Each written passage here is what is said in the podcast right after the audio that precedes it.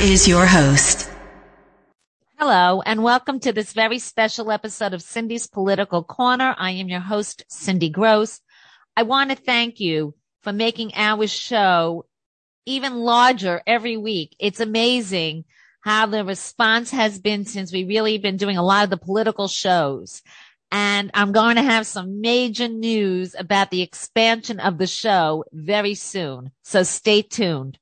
Meanwhile, thank you for listening to us on 620 AM, 1640 AM, 93.5 FM, high digital Saturday nights in the tri-state area. And when you download us internationally on the major podcast outlets, including, but not limited to iHeartRadio, Google Podcast, Spotify, Podbean, out of Israel through Jewish Podcast, the Talkline Radio Network, and as always, you can find us on our website with the latest episodes, cindyscorners.com.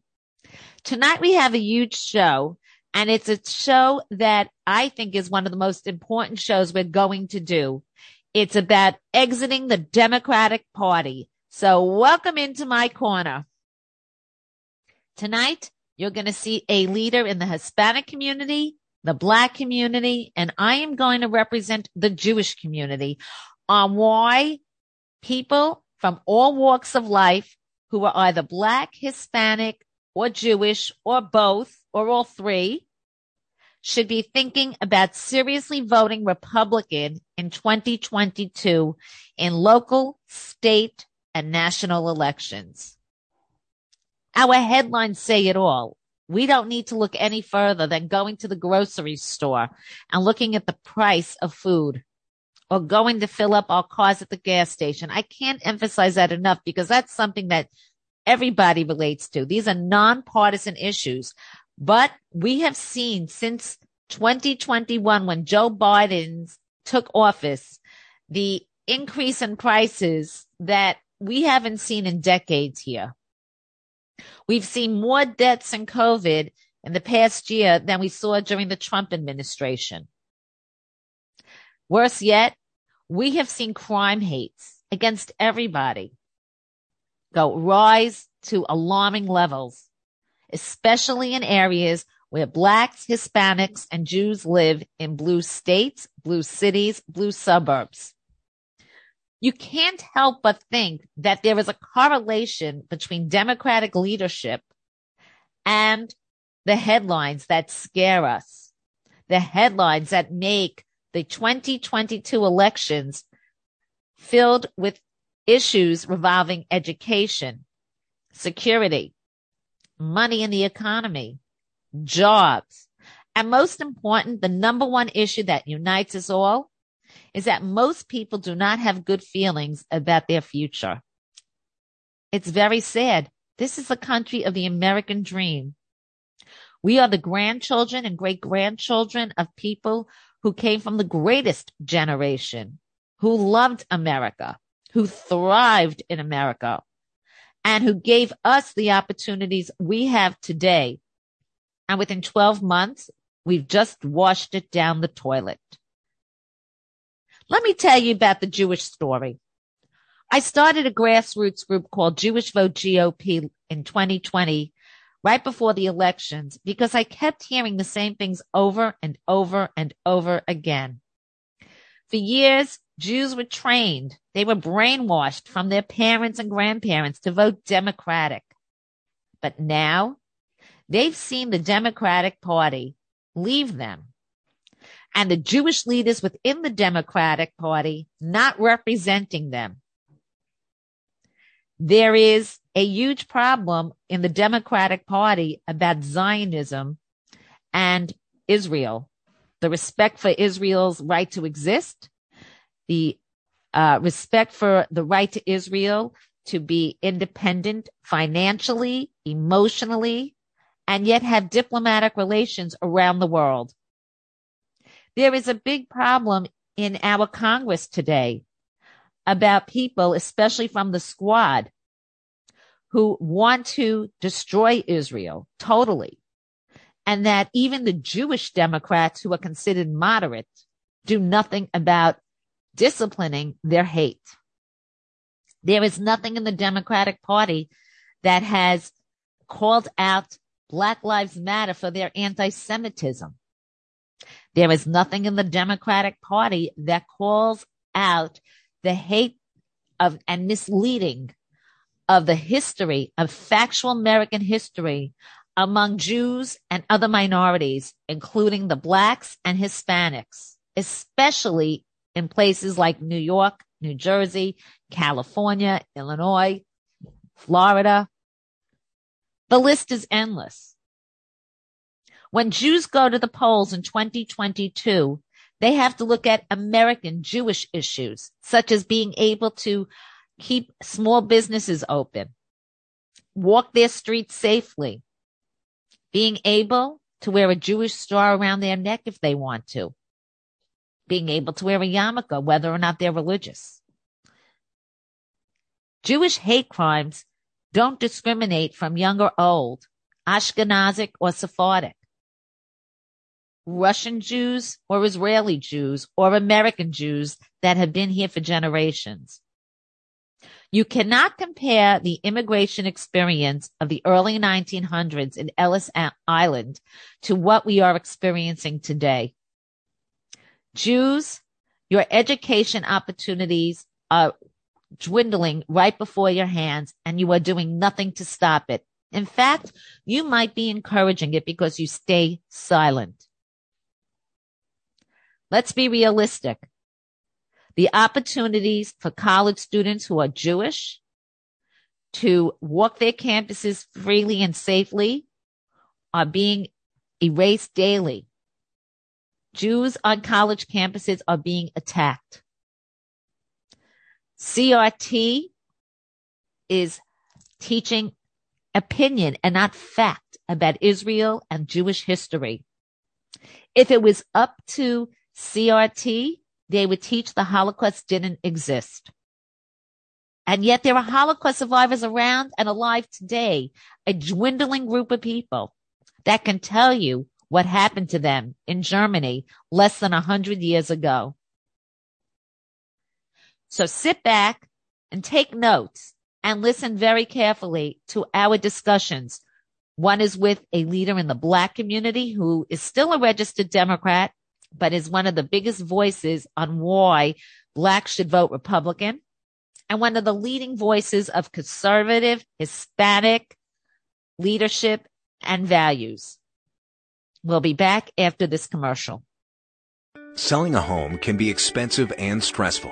REMAX IQ has created a smarter home selling experience. Our successful real estate agents in New York will sell your home for as little as 2% commission and get you top dollar stress free, and fast. Just ask Joseph M. from Brooklyn. Remax IQ made it easy. No for sale sign, light offers in days. I saved $10,000 in commission and I was in contract fast. If you're thinking of selling, Remax IQ has created a smarter home selling experience. Our successful real estate agents in New York will sell your home for as little as 2% commission and get you top dollar, stress free, and fast. To learn more, call 800 800 1372. That's 800 800 1372. We're not a discount broker. We're Remax IQ. Speak with a top agent today. 800 800 1372. That's 800 800 1372. Or visit RemaxIQ.com. Terms and conditions apply. Visit www.remaxiq.com slash disclaimer. Welcome back to Cindy's Political Corner with your host, Cindy Gross. And the topic tonight is Are minorities switching parties from Democrat to Republican? And I could not ask a better representative of the Hispanic community other than my very, very, very, very, very dear friend, Julio Rivera, who is better known to you as a conservarican. You have seen him on his regular spots on Newsmax, on RT uh, television, and he is the founder of Reactionary Times. And uh, I've known Julio since we worked together on the Ted Cruz presidential campaign of 2015. He is one of the hardest workers I know, one of the most articulate people to represent the Hispanic community and really any community. And I know that he is extremely interested in the elections of 2022, especially in blue states where Hispanics are fed up and they are not getting the accurate representation for how they are feeling. So Julio, thank you so much for joining Cindy's political corner. He just got off a big interview he was doing and he had time for us. So thanks. Oh, thank you so much for having me. It's always a pleasure to speak with you. I love your new show. I'm very excited to be on here with you for the first time. Well, thank you. And it's going to be the first of many because, like I said, the Hispanic vote is a vote that's taken for granted in the Democratic Party, but yet the Democratic Party does not represent his traditional Hispanic values. Can you explain a little bit of that to us, please? Well, you know, I'll, I'll, I'll give it to you like this. You know, uh, Hispanic people, uh, the Hispanic culture is a traditional culture. It's steeped into the traditionalism that has really uh, uh, brought society to the point that we are today. You know, those those traditional institutions, the family, the church, all those very important things which are being marginalized uh, by progressivism in America. I mean, you know, we have basically the mentality from the progressives now is they want the community to raise your child.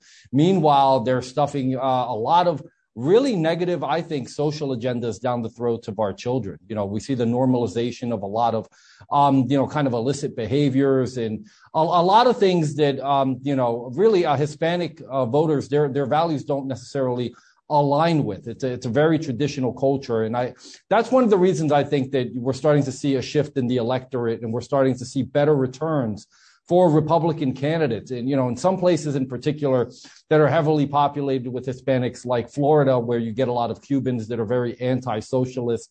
Um, you know, we, we would hope that the rest of uh, the other uh, flavors of Hispanic would kind of catch up to that in, in sort of figuring out uh, which way they're going to be voting going uh, towards the future. Well, um, not only are we seeing a, a switch in voters, we're seeing a record number of Hispanic candidates throughout the hmm. country in all elections on every level. What do you see and uh, anybody in particular you think that we should be looking out for? Well, I mean, I think that that comes with the, the shift in the American uh, populace. I, I, think that, you know, Hispanics – it's very important for both political parties to try to, um, you know, uh, gather as many uh, votes and as much support as possible in the Hispanic community because the Hispanic community is growing like a wildfire. And by some estimates, between 25 and 35 years from now, you know, the majority of the country will in some way identify as Hispanic. Um, you know, there's a lot of different flavors within that, but it's going to be an important part of the American electorate. So, I mean, in terms of actual candidates, um, I'd like to see even more Hispanic candidates sort of to try to stand up against, um, I guess, the systematic racism of the left, you know, the, the assumption that all people of color and all, you know, all flavors of Hispanic and blacks and other people that live in these blue state communities, you know, the kind of places that we come from. You know, you're from New York, I'm from New Jersey. It's always very much uh, dominated, especially in the inner cities, by minority Democratic candidates. And a lot of these people, what they wind up doing is really um, lying to the electorate, telling them that you know that the, the GOP doesn't have their best interest at heart. You know what they put their arms around the Hispanics and the blacks, and they say, you know, the government will take care of you, and all these horrible things that we've been hearing, you know, a lot louder, obviously, uh, especially since the 1960s and the Great Society and the creation of all those sorts of social programs that targeted uh, inner city minority communities. Um, now we're starting to see more Hispanic GOP candidates. I think that one of the values within the Hispanic community that's very important is entrepreneurialism. I think that the, you know the Democrats don't give Hispanics and blacks enough credit for you know wanting to be entrepreneurs and wanting to take advantage of the capitalism that America at this point still offers. Um, you know, although that's all subject to change under the Biden administration, it seems. So I have to tell you, like I told our audience, we met uh, through probably we can mutually agree that he's probably our favorite Hispanic, probably the smartest person in the Senate in. Washington. Mm-hmm. Um, Ted Cruz. And there's a lot of talk about his future in politics and where he aspires to. Would you like to see uh, Ted Cruz as the first uh, Hispanic Republican president? Well, you know what? Uh, when when we met at that time, um, Ted Cruz was on fire. He still, for the most part, is. I think that it's kind of different to be, uh, you know, a trailblazing leader in the conservative um, movement when you have a Republican president, because there's a little less to rail against. But there was a lot of things that he used to rail against that got by in legislation, and I, I, I was a little bit disappointed with his positions on certain things. And I'm gonna, this is speaking directly to your audience um, because your your audience is in New York, uh, you know, in that area, heavily concentrated. But remember Sandy and Irene. Correct. You know, you talk about the relief bills that that were, um, you know, Ted Cruz didn't want to vote for them because they were filled with pork. But then when he was up for reelection, and then you had uh, Hurricane Harvey and that relief bill, which was equally, I would say, filled with pork.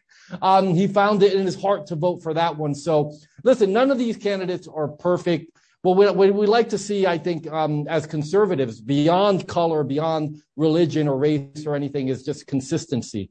So um, hopefully there'll be a lot more uh, Ted Cruz types that sprout up. Hopefully for this midterm, more Tea Party types. I think the establishment in Congress right now is very much playing the uniparty game where, you know, they're both basically uh, two sides of the same coin. They're both growing government. We need more hardcore constitutional conservatives that are li- looking to limit the size of government and reform spending, which I believe is a big part of that, especially given the inflation and all the pandemic spending we've seen over the last two years.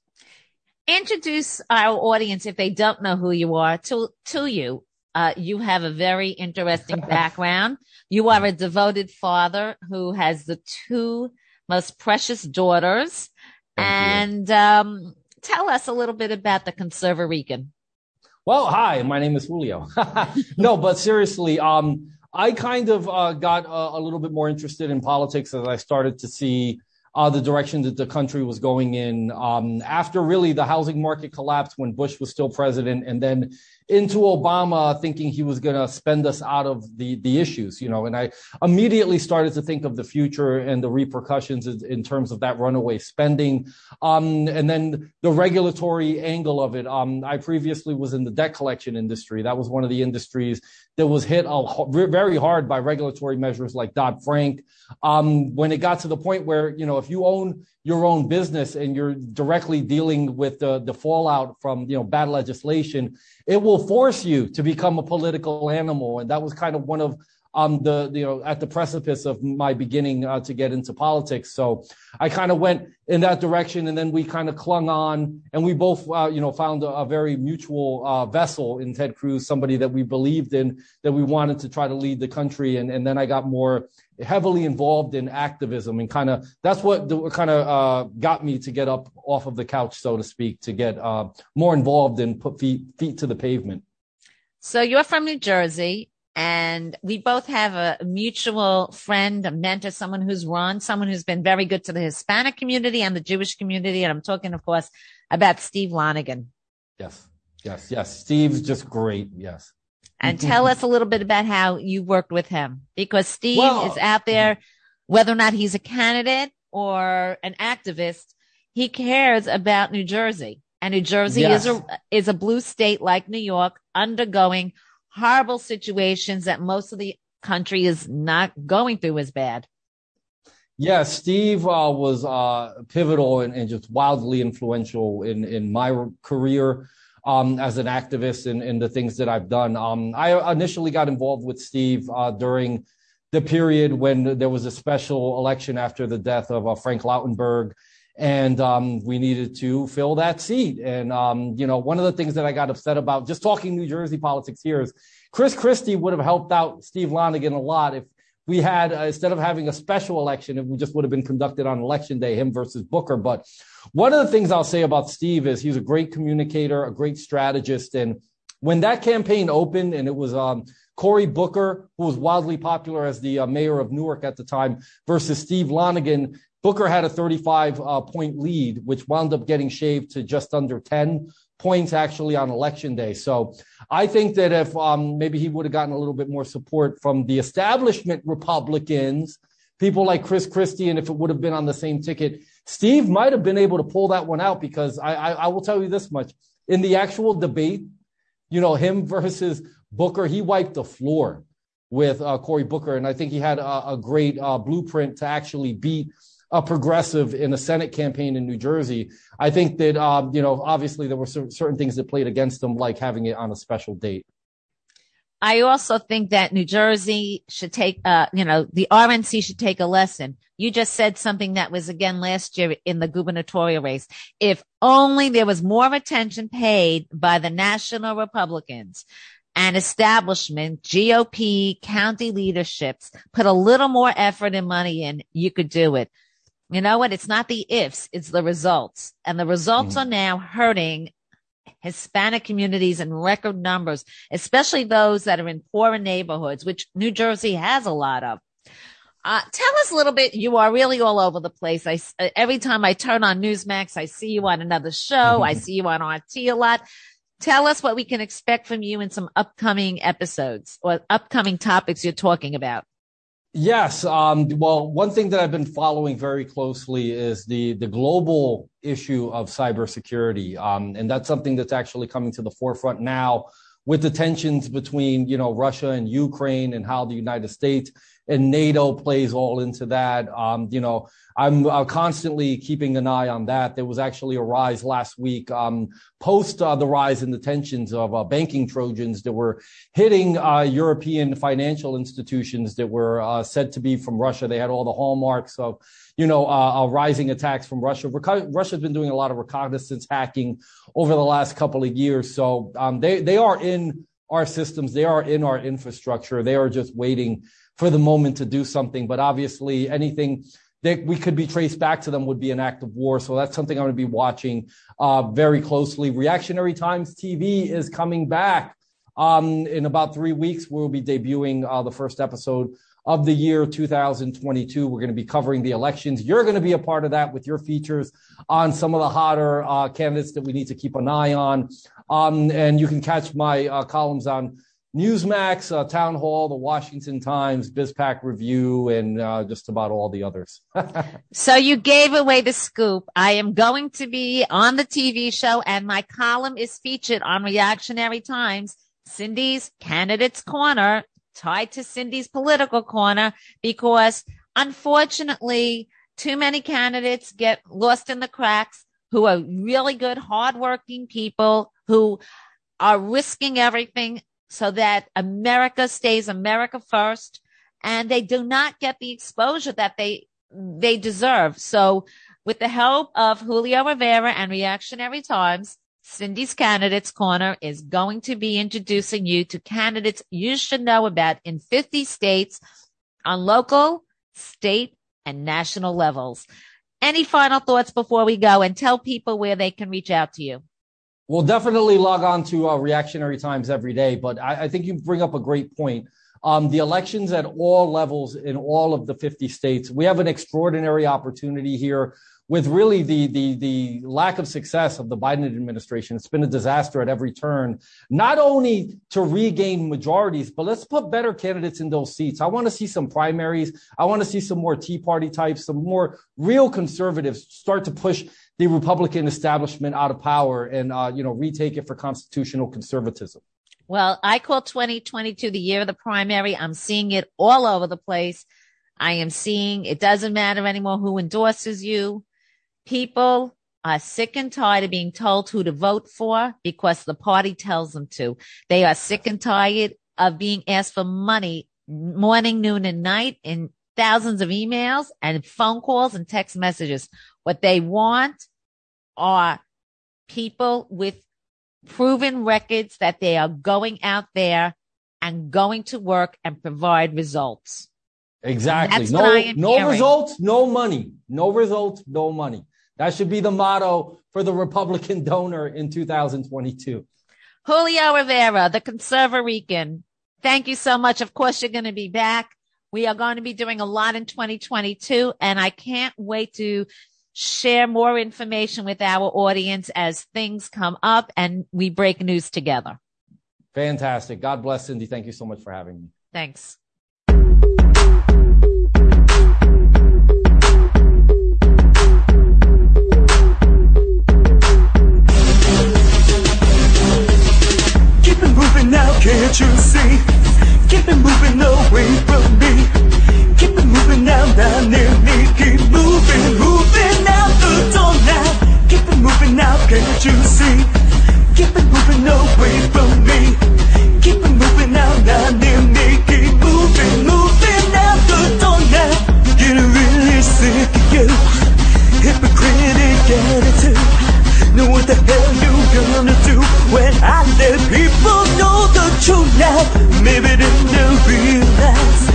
You shake the seething lies. Fighting for justice, yeah. You choose friends by how much that they spend. Who the f you think you are? Keep it moving now, can't you see?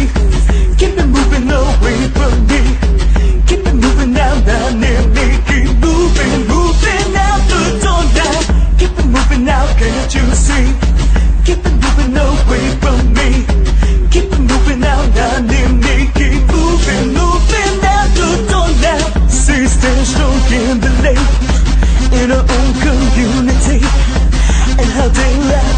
protest that we keep giving away our best. Seems like we can't sense, but then we call it progress.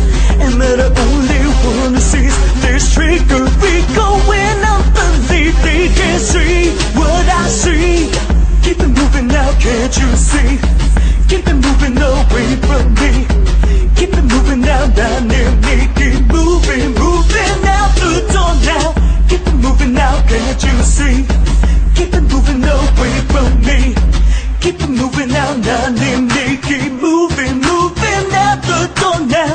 Now. Alright, you best to keep it moving. Push to bite the flow, push to rockin' Beethoven.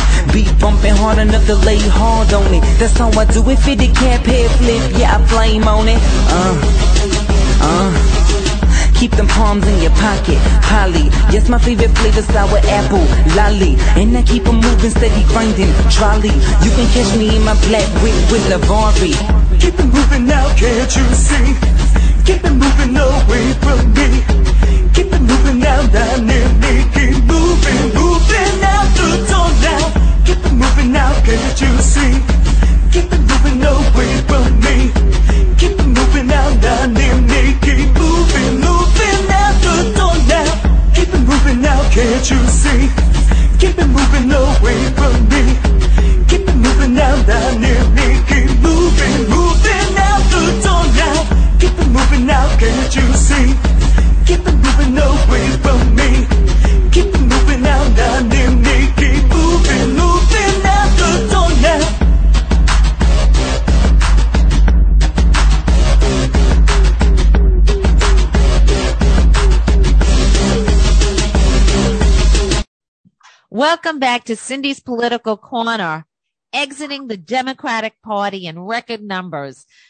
And joining us now is a woman who, for the past 30 years, at least 30 years, Yes. has been one of the most outspoken advocates on why the black community should rethink their involvement in the Democratic Party. She has the nickname Barbara from Harlem, and she's going to tell you how she got that. She is a Project 21 member. She received her nickname Barbara from Harlem from WABC talk show radio host Jay Diamond, and she's also called the godfa- godmother of black conservatives by Darius Mayfield, who is running for Congress in New Jersey this year. So she is also the author of the best-selling book that she's going to discuss with you that is has been out a couple of years already, but it's just as timely today. Escaping the racism of low expectations. Barbara from Harlem is also a dear friend. We've known each other several years and I can't wait to share our experiences together with you, our audience. So thank you for joining us, Barbara. And thank you for having me. It, this is such a pleasure. So Barbara, uh, today's show is featuring Hispanic leaders, a black leader, a Jewish leader, all about leaving the Democratic Party in record numbers, especially after the 2020 election when we see what is going on in our lives every single day.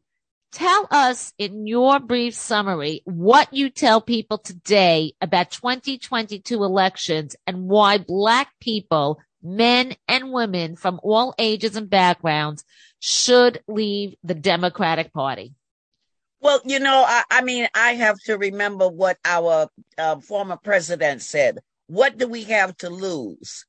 I point out to black people, you have nothing to lose by switching a party. The party that's been running the cities for years and they have done nothing for black families. They have done nothing for black communities. The poverty level is up. No jobs, no anything. What do you have to lose? And the answer is absolutely nothing. We have a lot to gain by thinking about changing parties and putting other people in these positions of power and control. That's a great way to say it. And of course, you're talking about former President Trump. Yes. What do you say to people when they say you are a traitor when they talk about Black Lives Matter? Well, what I tell them is that they don't understand Marxism. They don't understand and appreciate the founding of this nation. It was founded on Judeo Christian values and principles. I remind them that Marxists are godless. They don't believe in God. They're trying to wreck our societal structure and they don't mean anybody any good. And they're using black people as a, a, an instrument to cause and justify destruction, disruption, and things that we don't need in our society. And you are somebody who has been at the forefront, standing with candidates who are running on all levels of Yes. government positions, from school board to governor. What do you t- what do you look for when you support a candidate and you influence other blacks in your communities to vote for these people? What do you look for? Well, what I look for, uh, what do they stand for? What is their platform? See, even in the black community, we weren't taught to find out what the platform is. We just went along with the program, Black equals Democrat. Forget about what they stand for, what they represent. So I asked them their platform. And what rings in my head is what our second president, John Adams, said. Our Constitution was made only for a religious and moral people. So I do my due diligence to find out if they believe in God, the founder of this country, and if they have any morality left. And if they don't, they're not going to get my vote because those who are immoral, those who are, are irreligious, hate our Constitution. I want someone that's going to embrace our Constitution because that's the strength of America. So you have been a friend of mine for several years and you Yes. actually uh, work with projects tied to two projects that I'm involved with. One is education. We were lucky enough when I called upon you to come to Queens and stand at a press conference and talk about minority school failures in the public schools. You were there right away and speaking out. What do you tell voters in especially blue states where the public schools are failing black children, failing black staffs, failing black parents? What do you tell these parents, these students about public schools and what needs to be done? Well, one thing I always try to emphasize and let parents remember they pay the salary of those who work at the school. Don't ever think that your voice is not important. So I start with that. I also try to encourage parents to make sure that they go to these parent teacher association meetings. Make sure that the teachers, the administrators know that your child is cared for. And I tell them put that high on the list of priorities because your child will not be a child forever. And this training ground, the school experience is going to be with that child forever. Do the best you can. Put other things aside. Make that child a priority. Stop settling for less than be- the best you can have. In other words, we have politicians who don't care about the educational uh, progress of our children. All they want to do is collect a check, be seen, get reelected. We have to stop that. We have to analyze what are they doing to help our children? What are they doing to help our communities? And if the answer is nothing, they need to go, regardless of their party. They need to go. So those are my messages. Well, it is Black History Month. And CRT yes. has been a big issue this year, especially yes. headlines in the news with what's going on in Virginia and how our attorney general called parents domestic terrorists. You yes. as a leader in the black community, what is your message about Black History Month and what should be taught in classrooms? What's, what's important about Black History Month is to remember the progress that we have made as a people I celebrate my grandmother, who was born in 1898, who didn't have to go on the government dole for anything, who was a businesswoman, had her own beauty salon, end up owning properties. This is what you can do in America. If she could do it being born in 1898, we can do it now. We have more opportunities than she ever even thought about having. So America is a blessing. And it's a blessing to be in this country where you have all of these opportunities. So I try to let them know you have nothing to be ashamed of. Slavery was horrible, yet God allowed it.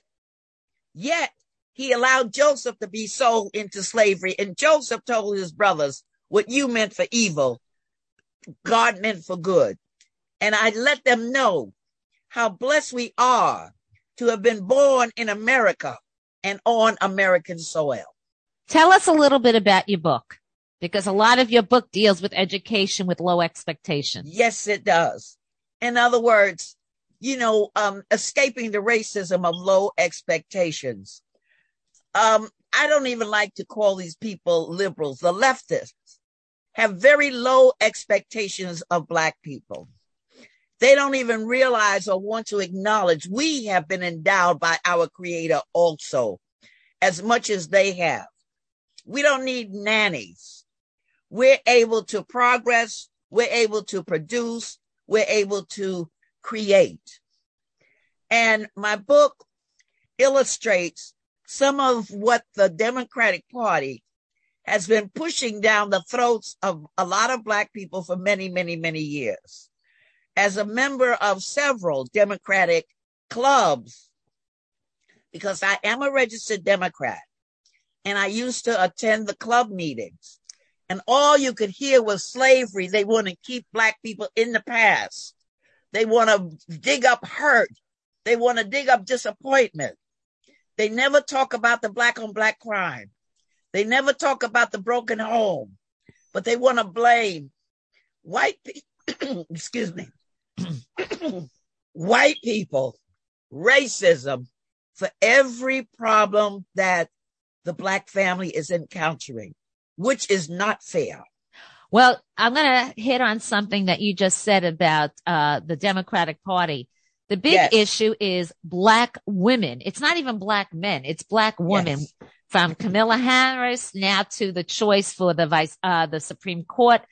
What is your message about th- this being the, uh, what is being looked at as a qualification of a Democratic Party being a color of a skin and a sex of a, of a person?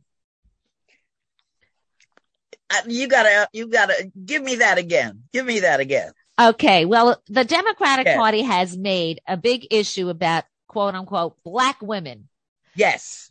To be the leaders, not even including black men. Yes. What is your feeling on all of that? I mean, whether or not it's Kamala Harris or the next Supreme yes. Court justice, what is your feeling when they look at somebody by the color of their skin and their gender? Well, the thing about it is the Democratic Party has a history of being the biggest racist in our history. From their inception, they have been racist. That's why we have not only the KKK, but I'm also, I also discovered recently about the Golden Circle. The Golden Circle was a, a bunch of, uh, of um, people, well, was led by George Washington Lafayette Bickley. And he wanted to create a slave empire. And when that folded, that's where the Ku Klux Klan got their beginnings from and, and their ideology from. But the bottom line is all the, the, the Democratic Party has done so much to destroy the black family. When you destroy the head, and the man is supposed to be the head, the provider, the protector. When you destroy the head, what you have, what they're trying to create is another herd of victims. And, and those that will be the women. They've already done it, it, you, it, immeasurable damage to the black family, but they're not finished. They're desecrating the man, making the man like he's insignificant and not letting him live out his role as that provider and that protector of that family. All of this is planned. All of this is communistic concepts. Destroy the family and you have more victims. You brought up the crime that's going on in the country and Yes. we live in a city that is facing record numbers of crimes Yes. of all kinds. And we Yes. see every day in the news, uh, videos of crimes, whether or not it's hate crimes Yes. to robberies, you know, destroying malls. Uh, Yes. the only thing that seems to be down is murder, even though they're at a record number. And of course, attacks on the, uh, law enforcement. What Yes. is your message to the black community in regard to the high crime? And we, we have to be honest. The pictures show the majority of these people Yes. committing the crimes are black. We need to really start rebuilding our families.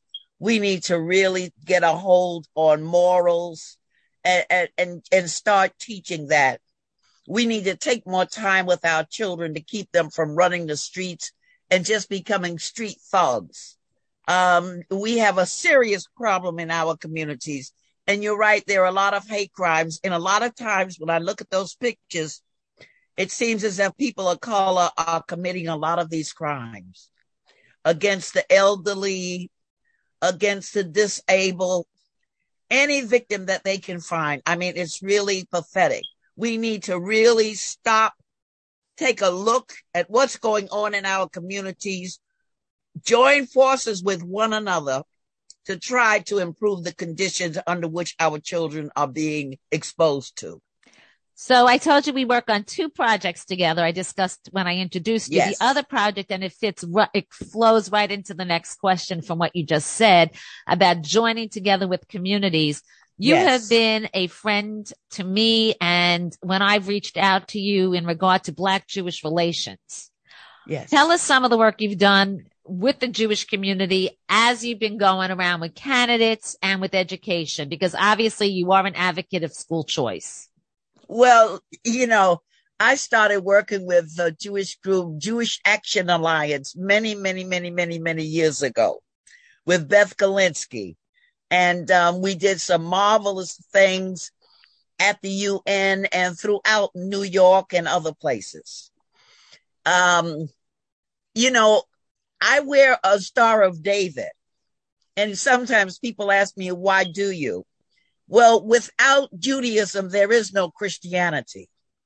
So I want people to know that connection. That's why this country is founded on Judeo Christian values and ethics. I'm very proud to be associated with my Jewish friends because they teach me so much about the Torah and some of the best people I know are Jewish, to be honest with you. And I'm honored that you consider this Jewish gal, this Jewish Yes, activist, yes. a friend. Oh, yes. Oh, yes. Barbara, we could go on for hours and hours. Yes. And I just want to finish this up because we are talking about 2022 elections. Yes. Who are some of the people that you would like to see get elected that would help out the black community? Well, a lot of that is up in the air right now. right now, you know, I'm still looking. I'm still deciding. Well, I know one candidate and he happens to be Jewish, but he loves the Constitution. David Byrd. Uh huh. Um, he loves the Constitution, but most of all, he loves God and he loves America. That right now is is is crucial to me. So it's up in the air. You know, I know one or two um, black candidates running. I met one yesterday, and they're very impressive. But I like to look at their records. I like to listen to more of what they're saying, and I like to pray on it before I come out and say this is it.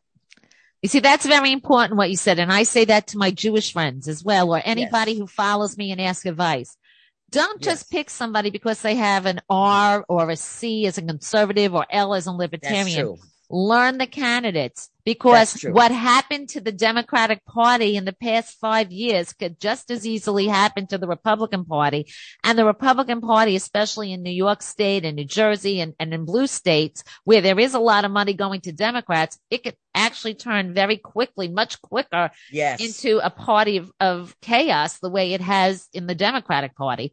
Just tell everybody Yes. where they, they, they can get your book.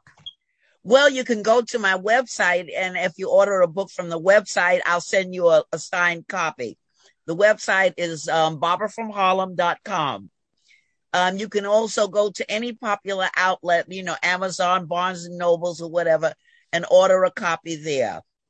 Um, and and I appreciate the support. And the name of the book again, "Escaping the Racism of Low Expectations," and everything in there is real and it's true. And it's really an easy read also. It it's not one of these books that you sit and you can't get through. It flows very well. And it's really, a, I recommend this book, not just to the black community, but to anybody who wants to learn how to make the steps to change, to exit the chaos, the failures.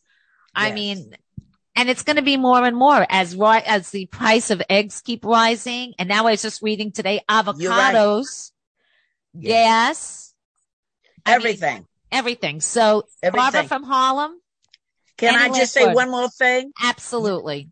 Yesterday at a bail reform rally, Rudy Mayor Rudy Giuliani endorsed escaping the racism of low expectations. Mm, And I thought great. that that was remarkable of him to do that. Mazel Yes. tov. Yes, Mazel Tov. Barbara from Harlem, as always, a friend, an advocate, somebody who wants to rebuild the factual history of the black Jewish relationship in America, Yes. especially because both of us are Zionists and believe in Judeo Christian values. Thank you so much for joining Cindy's Political Corner. Thank you so much for having me. God bless. And God bless America. God bless America. Thank you. Welcome back to Cindy's Celebrity Corner. I am your host, Cindy Grosz. And just like that, the hour flew by. I promised you great guest, great conversation, and lots of information to think about. I hoped you enjoyed the show. Please let me know what you think. You can reach out to me through my website, Cindy's Corners, and email me through there, or you can reach me and follow me on Facebook and Instagram. Never miss an episode. Download it on iHeartRadio, iTunes, Spotify, Stitcher, Apple Podcast, Podbean, Jewish Podcast, and you can also listen to us through the Talkline Radio networks. Thank you for joining Cindy Celebrity Corner, where all our angles and points meet and where you don't have to be Jewish to enjoy the Celebrity Corner. Thank you and have a good night. Thanks for listening.